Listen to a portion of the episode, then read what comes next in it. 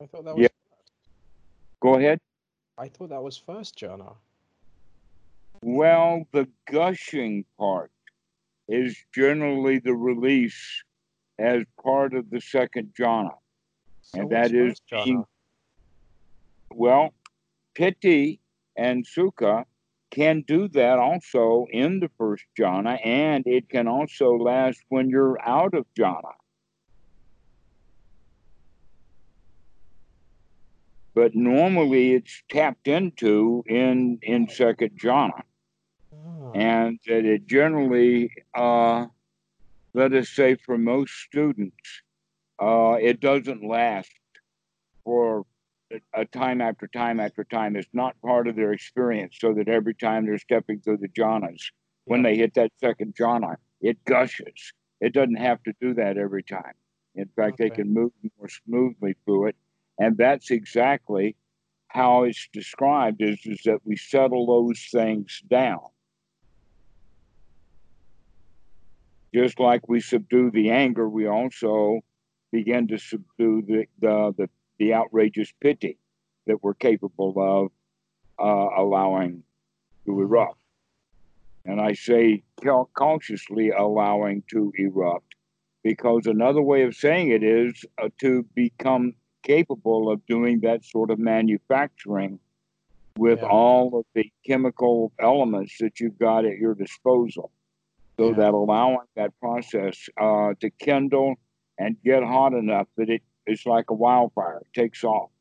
Um, uh, there is a, a name of a book that Achan Thanissaro uh, wrote that is uh, mind like fire, unbound. Heard of that So okay. So you just become like um, a, a gusher, is the way that I'm describing it here. It just gushes. It. Uh, and, pardon. we don't want that. Um, how to say one. I'm not sure that that's the way to look at it. Rather, it's a better way of understanding the process that you're going through, and that that's a, one of the noted parts of, of the stage of to allow this boundless joy to erupt which reminds me of the uh, um, the wall uh, drawing at Wat Suan Mokkh in the spiritual theater. It says, "Oh, boundless joy to find at last that there is no happiness in this world." So you can see that bound that quality of the boundless joy that we're talking about. So in a way, we can once we see it, learn it, we can actually begin to to manage it so that we can actually kindle it and then give it to other people. We can set them on fire with that boundless joy. Yeah, I bet. No, but you don't have to have it lasting for two days this time. Mm. Just Yeah. while you it.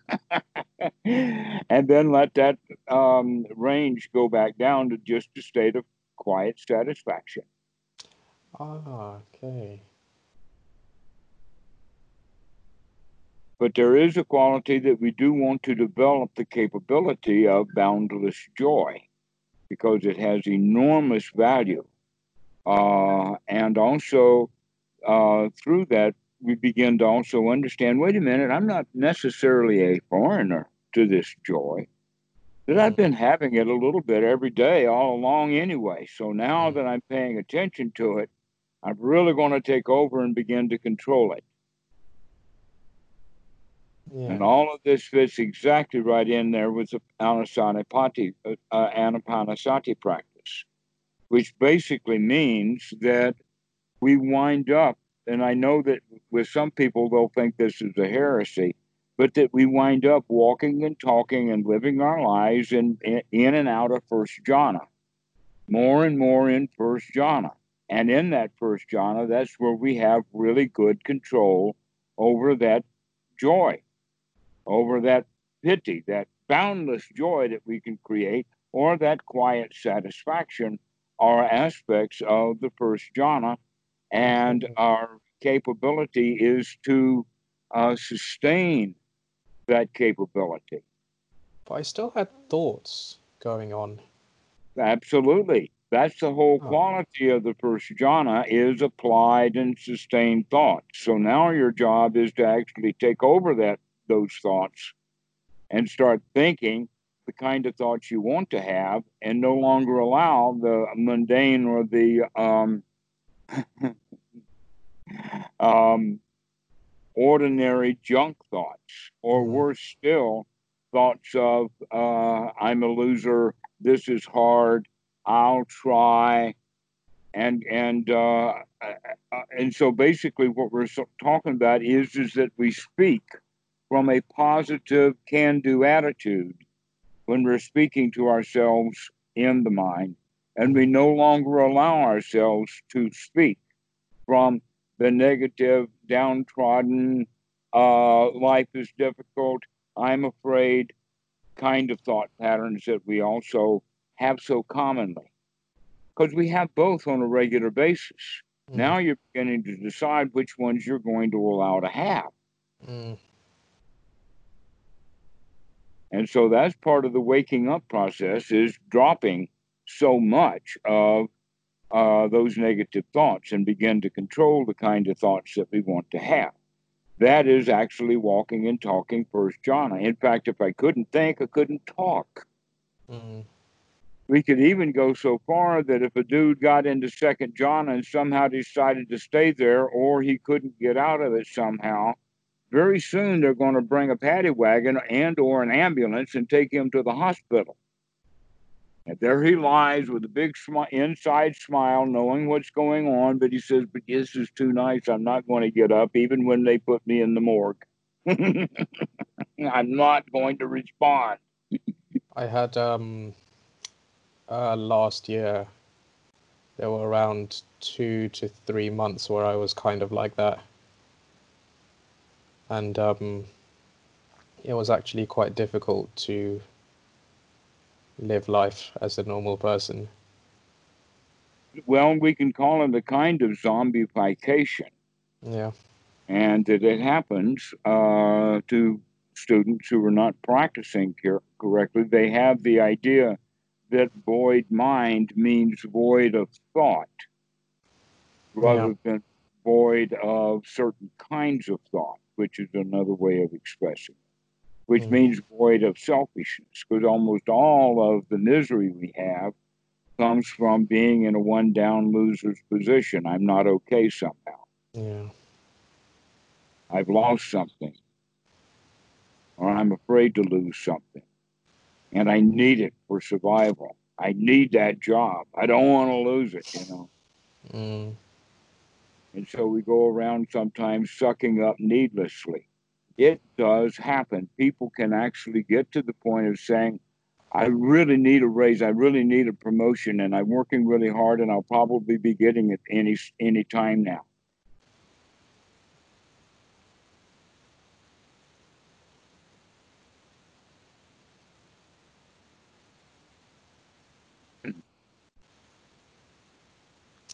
just froze again. Oh, okay. It went down and then it went back up fast enough that the router didn't lose its connection. Ah, great. Okay. Um, you you have okay. No, now you're back.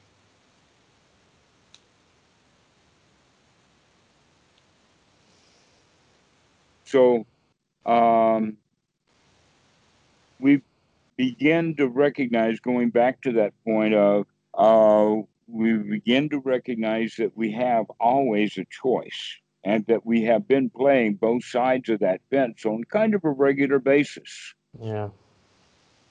And so now we're going to begin to say, no, I'm going to choose which side of the fence I'm going to stay on. Yeah.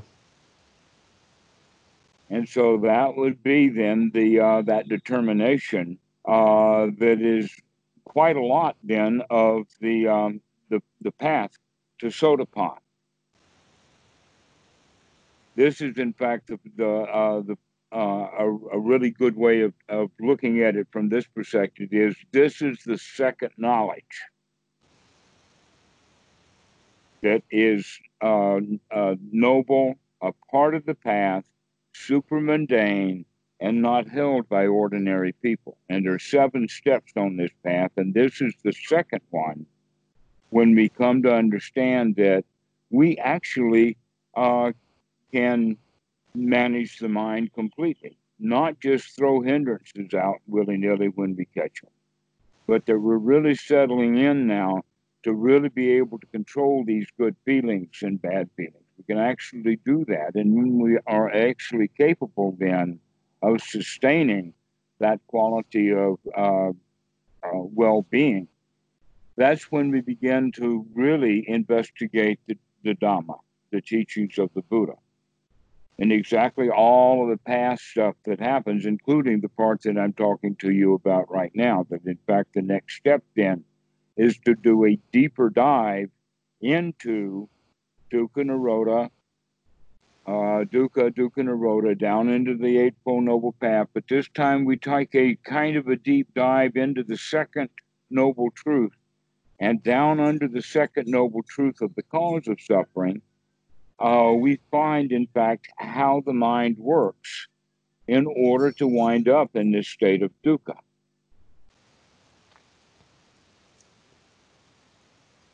Okay. This yep. teaching is called Paticca Samuppada or dependent origination. Mm. So that's the next direction that we should head off into. Okay. Okay, is this deeper dive into the Dhamma because you're you're getting that state of mind that you need to get it really fit for work. And you're determined to keep it fit for work. And that's what's required of that second knowledge. Mm-hmm.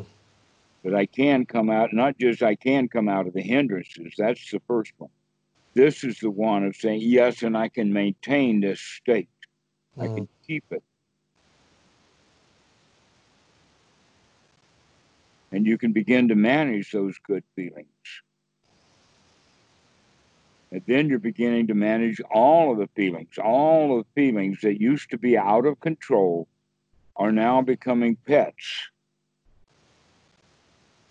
or friends. Mm-hmm. Or allies, even. I don't know if I'm there yet. No, that's how we practice the path. There are seven steps to go for that. Okay. But you're already at the step of having a mind that's ready for and fit for the work mm-hmm. of figuring out exactly how your mind does work. Mm-hmm. So we'll go through that the next time you call. Remind me about that. Paticca Samuppada. That's our uh, place to start. Sure. Okay, well, let's finish this call then, and I will uh, see you next time. All right, sounds good. Speak to you next time. Keep keep moving, keep doing, keep watching that su- sukha coming. Will do. All right. Bye.